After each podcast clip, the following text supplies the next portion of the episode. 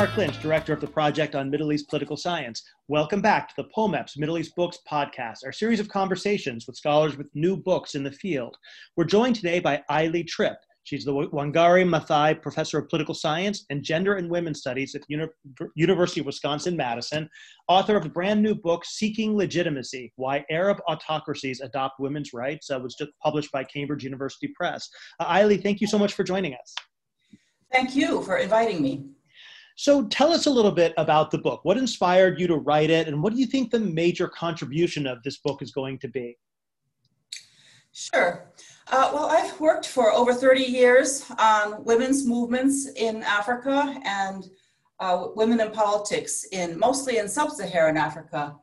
Uh, and I wanted to look uh, at some North African cases. I had primarily worked in East Africa and West Africa, but I wanted to know more about North Africa. My training actually was originally in Middle East studies, so in a way it was, hmm.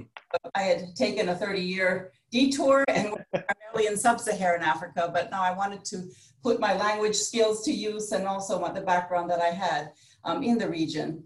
And so in, theoretically, I was motivated by the, the notion that women's rights are generally associated with democracy. Yet we're seeing in Africa and in the Middle East and North Africa, the MENA region, we're seeing women's rights being adopted in an illiberal context. And so I'm interested in why that's the case.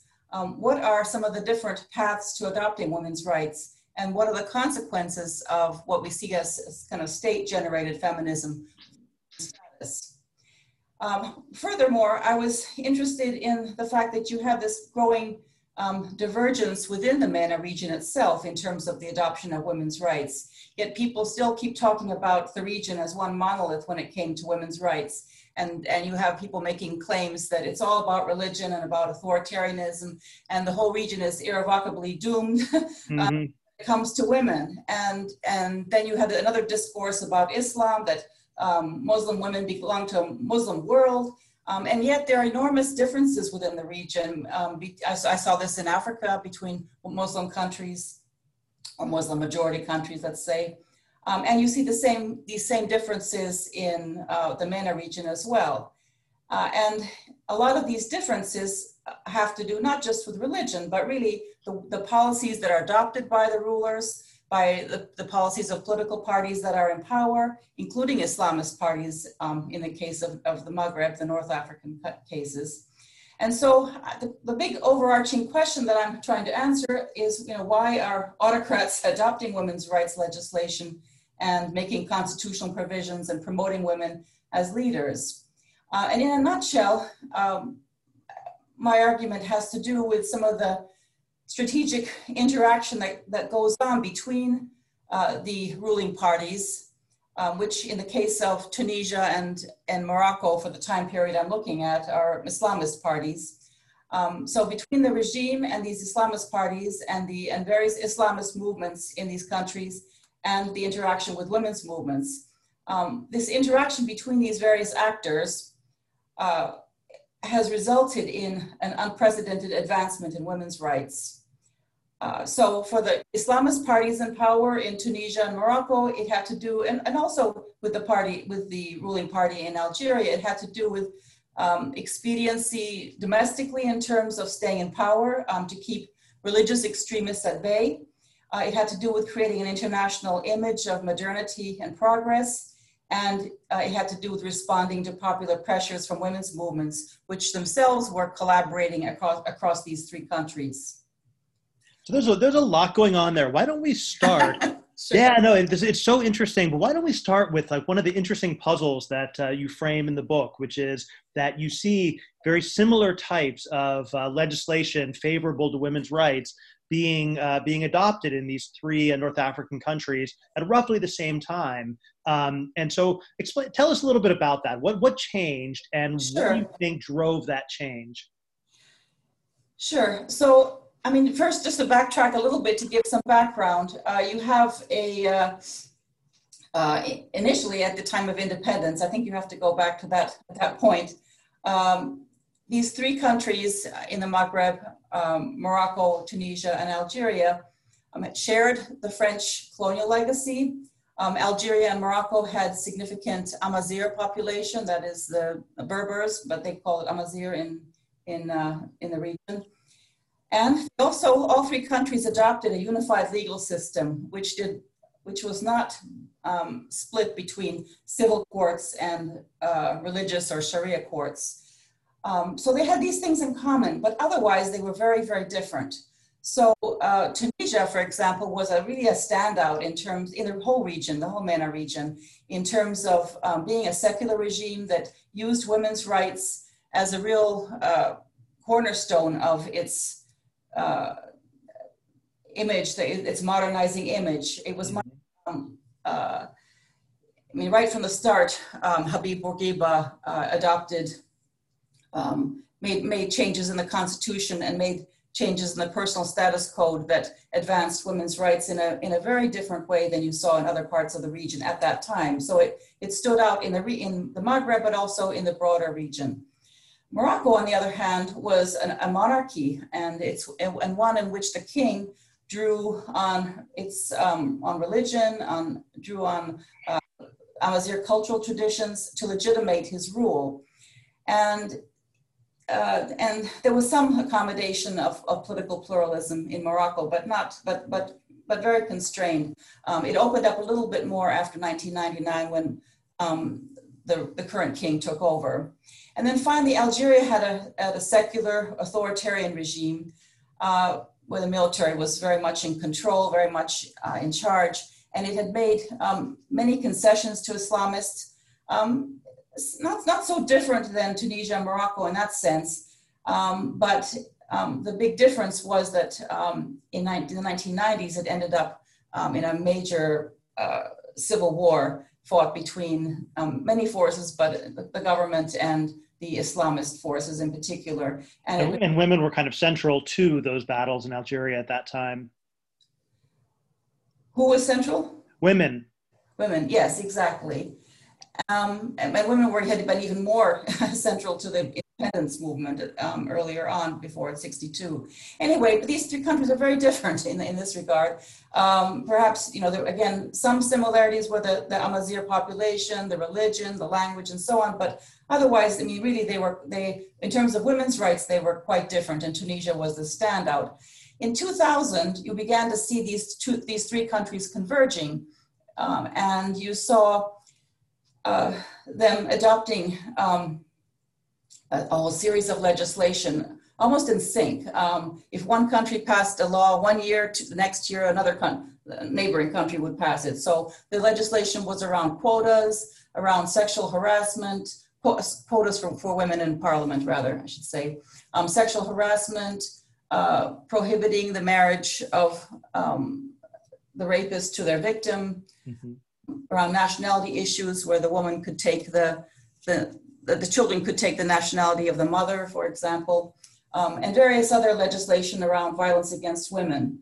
So you saw this convergence going on in these three countries, and, and so that's part of what I'm trying to explain in, in this book is why that happened. And part of the reason for the similarities um, have to do with the women's movement, um, which was in fact collaborating at this time. Uh, in, in particular, um, and this um, was a function in part of the, uh, there was a conference in Beijing, held in Beijing in 1995, and in the lead up to that conference, throughout Africa, not just in, not just in North Africa, but throughout Africa, actually even globally, uh, women's organizations began to coalesce um, to prepare a, a, joint agenda, first um, nationally and then regionally and then throughout for example, throughout Africa and then and throughout Asia and Latin America.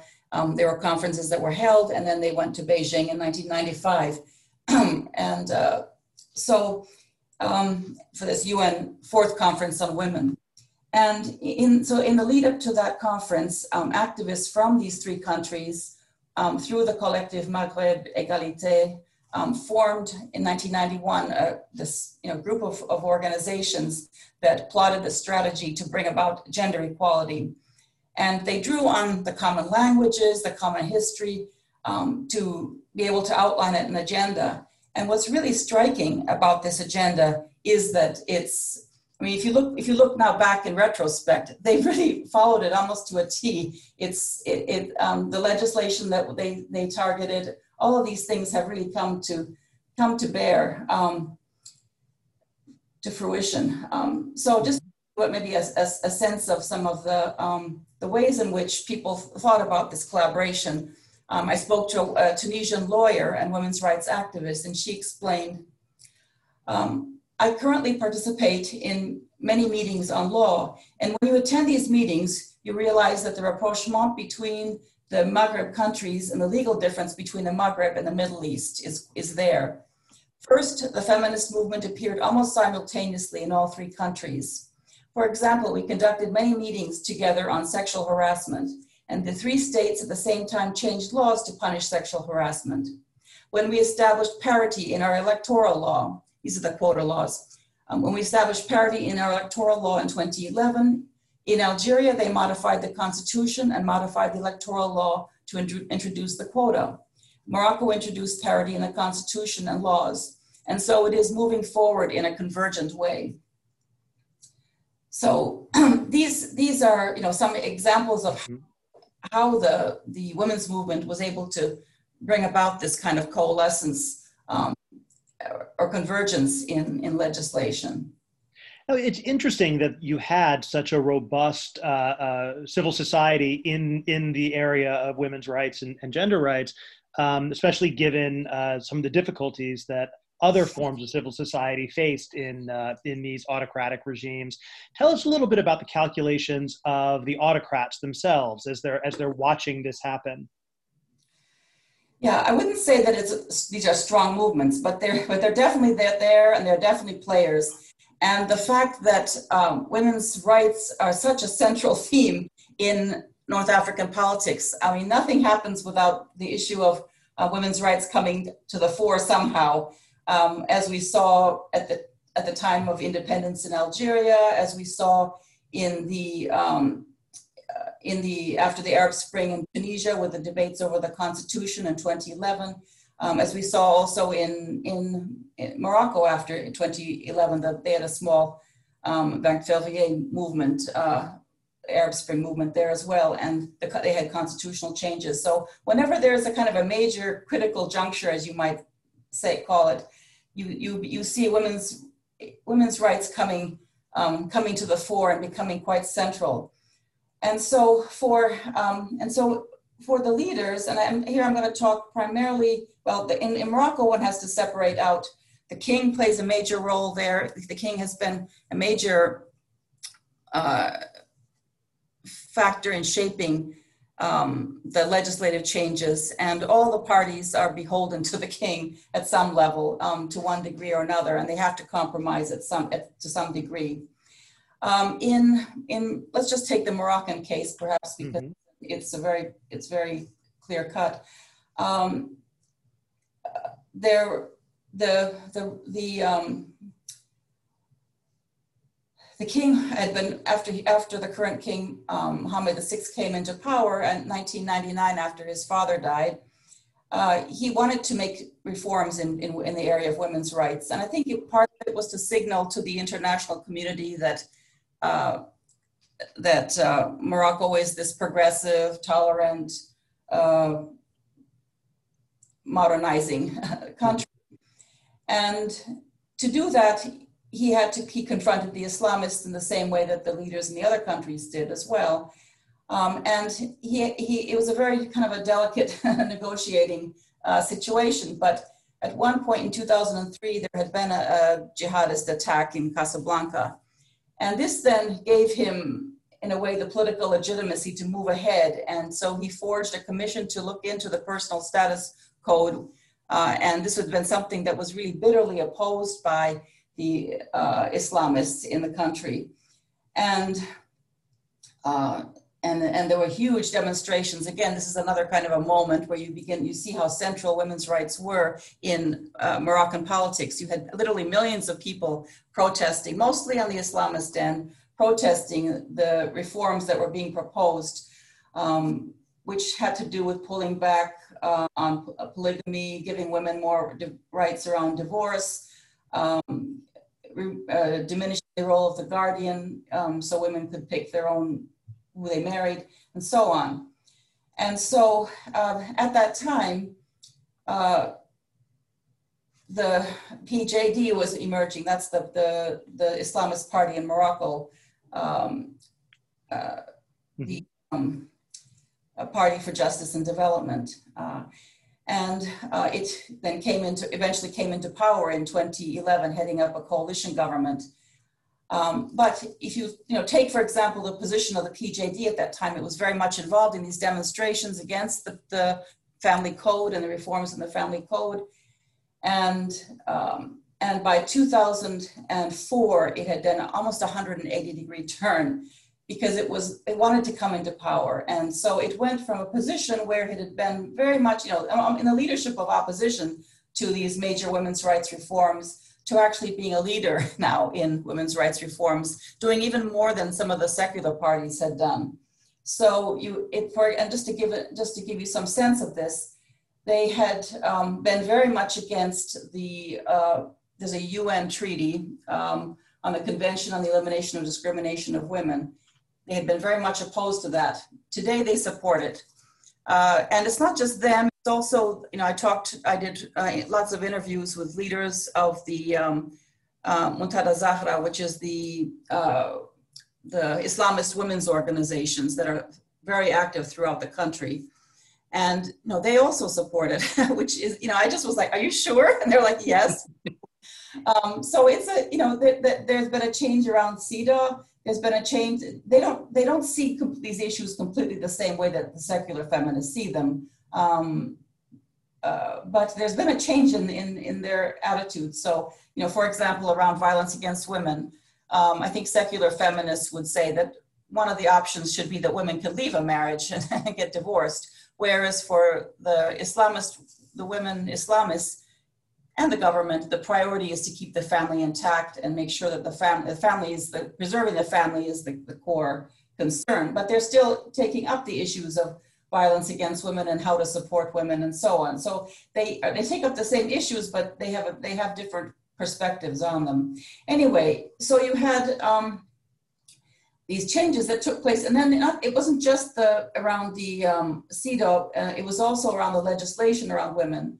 Um, if you look now, what's been the kind of legislation that um, PJD, which has you know been, like I said, in power since 2011, they've been they've continued steadily to pass legislation um, on the abortion legislation, for example, they, they don't support abortion like, like they do in Tunisia, but they have um, reformed it in the sense that in the past it was could only have an abortion if the mother's health, health was affected.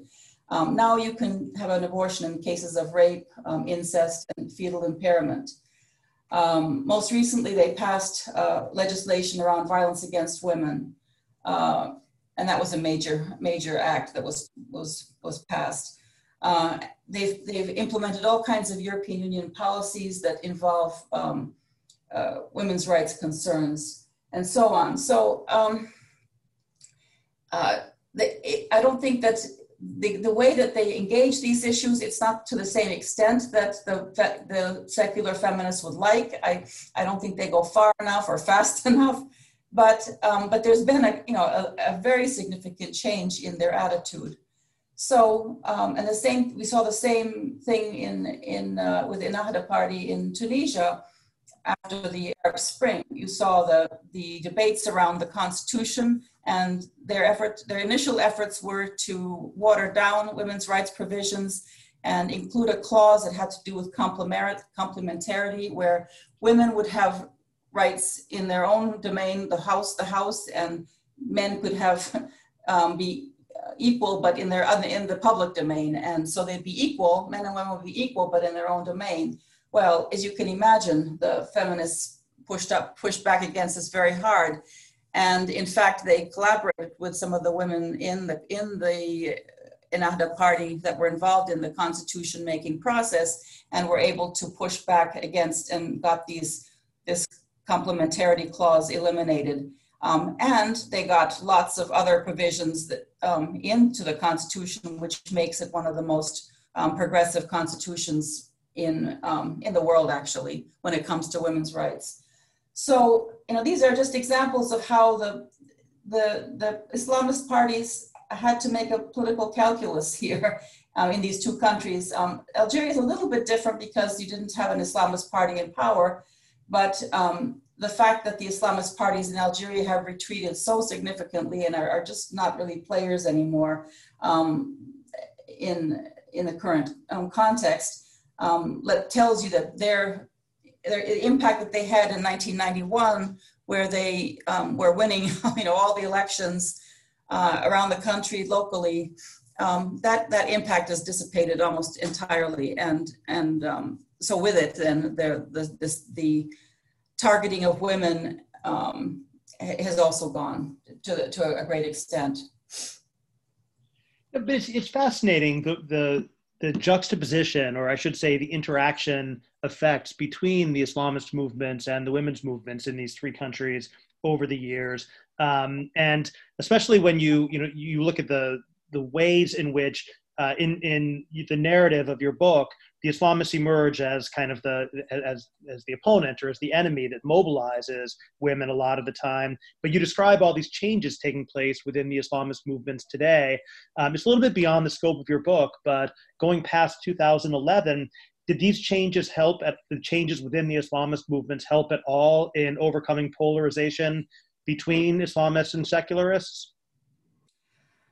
Think so because I think you've seen the continuity. Um, uh, okay, so in Tunisia, um, the current administration is not, uh, at least um, Kais Saied, uh, when he came in as president in, in October 2019, initially, um, you know, said that he wouldn't just go as far as the previous president, Essebsi, around inheritance rights. Essebsi, if you if um, you recall, had right before he died, um, he had he had said that he was going to, and he had in fact got the the cabinet to approve um, e- equality and inheritance, and that would have been a first in the region.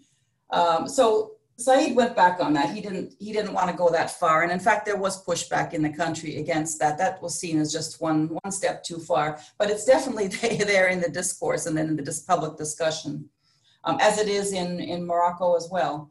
Anyway, but you see the very first thing, if you look at the first, um, uh, his Saied's first uh, public statement, it, he starts off talking about women's rights. I mean, that's the first thing he talks about. Hmm. and so that tells you something. And, and his, his, his pledge was to support women to gain more rights, especially economic and social rights, uh, and to promote uh, gender equality. So that's the that, and then the issue of corruption. Those are the two issues he addressed. Then if you look at the new um, prime minister, um, Mechichi, uh, he's um, also has um, increased the number of women in the cabinet. I mean, the previous government, there were only 18%, now there's 28%. Uh, there's been a little bit of a movement back in terms of the numbers of women in parliament, but um, but anyway, the, I think the commitment is still there, and you, you see that. Uh, the same thing in, in Morocco. Um, the uh, there's um, the current president has continued with with the policies of of, of um, and in fact gone even further than Benkiran did. Benkiran actually became quite famous for many of his some of his state statements that were um, uh, glorifying women's status within the home, and there was a, had been a lot of criticism of him, and in fact, it may have been even one of the reasons why he I wouldn't say it was the reason, but it was it was one of the reasons why I think he even he got pushed aside. Um, Othmani has been even more aggressive in terms of promoting some of the EU policy, EU funded programs um, around women's rights. So I, yeah, the, the, continuity is definitely there. In Algeria, it's it's so much in flux. I think it's hard to really say what's happening um, there right now in terms of the state feminism because they have you know other preoccupations. Um, but I, I, again, I don't see any effort to go back on women's rights there either. It's really interesting. Um, so the, the subtitle of the book, Why Arab Autocracies Adopt Women's Rights, um, yeah, you, you lay out the, uh, the strategic interaction and the, uh, the efforts of these women and the activists and everything like that. Um, I wonder if, um, how would you respond to the criticism that's often made that this was used as a way to avoid democratization. In other words, by mobilizing opposition to uh, Islamists while showing kind of a modernizing face by being pro women's rights, these regimes were basically insulating themselves from internal and external challenges. Um, how, how, does your argument fit within that uh, critical perspective on what those autocrats were doing? I think that that certainly is there. And in fact, in, the, in the, my last chapter of the book, I talk about some of the pitfalls mm-hmm. mm-hmm. of authoritarians adopting women's rights because, I mean, they, they have their own agenda. and and uh, definitely it's one of them is to deflect from other accusations around human rights of abuses of other kinds. Uh, so it's a it's an it's perhaps an easy way of getting uh, international attention and acclaim. I mean, I think for example, you're seeing this in, right now in the United Arab Emirates. They have adopted a quota uh, and uh, have now 50% women in the parliament. Um, so it's something they can point to and say, oh, look, you know, we're doing this. Um, while, you know, there's, there's a lot to be said for the way that, that women are treated in United Arab, Arab Emirates and other uh, areas. Um, so it's a, it is a way of deflecting attention. Um, uh, and yeah, I, I, I agree that that is part of the agenda. But I think it's also important to remember that there are multiple agendas in these countries and mm-hmm. have also women's rights actors who have their own goals and and um, uh, and but for them it's a little bit fraught sometimes and especially the women for example who uh, supported Ben Ali's um, efforts to improve women's status um, in the prior to 2011 uh, in Tunisia, um, many of them, and the same, you can say even the same in Morocco, that many of these, many of the women's rights activists were seen as aligned too much with the state, even though they also came under attack from the state. I mean, it, it wasn't, it wasn't just, um, it, it, was kind of a mis, perhaps a misperception. Um, um, but the only way that you get things done in an authoritarian state is somehow playing playing ball with those in power. And they had to do that. And so i you know the question is then how close do you get to um, to the point that you get then tainted by the regime itself?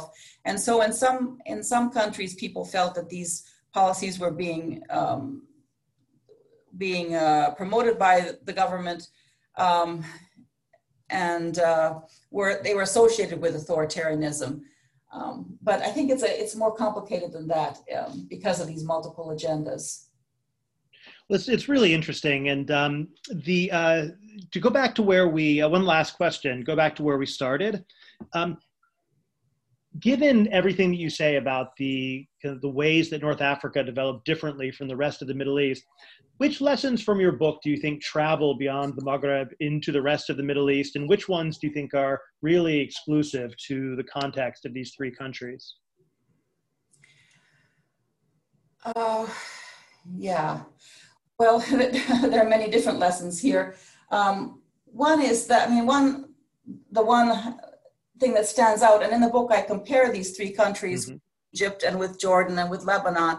And one thing that you see in that comparison is that um, these countries used women's rights as a way of sidelining and isolating the Salafists and uh, and uh, uh, drawing a drawing a, a, a, line between themselves and the extremists.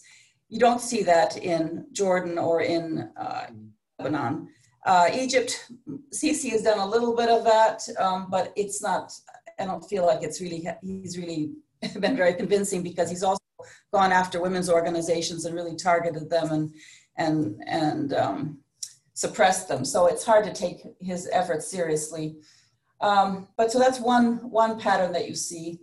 Um, another is the role of the women's movement, and that where you have women's women's movements that are active um, and where they you, you, do see changes, um, and without women's movements, um, nothing much changes. Another point that I make is that even though one of the big differences between the Maghreb and many Middle East countries is the fact that they have this unified legal system. Uh, you also um, do find some of these legal systems in other countries, like uh, these unified legal systems in countries like Iraq and Kuwait. Um, and you have uh, unified court system in Libya, Yemen, Oman, and Egypt, but not unified laws.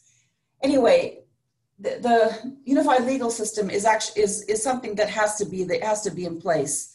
Um, it's it's a necessary condition, but it's not sufficient. So you know, alone it's not sufficient to bring about change, but it is something that has to be there um, for later women's rights reforms. And I think that that comes through in in these cases. If you look at these um, the, the Maghreb cases, and I think it um, um, helps explain why. some have argued that you know, the unified system is all that's needed, but I show that it's not enough um, because you have other parts of the, of the, Middle East where you have these unified legal systems and you don't have the same results.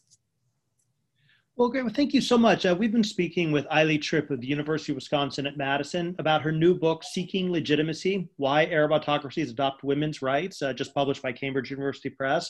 Uh, Aili, thank you so much for joining us. Thank you very much for having me here.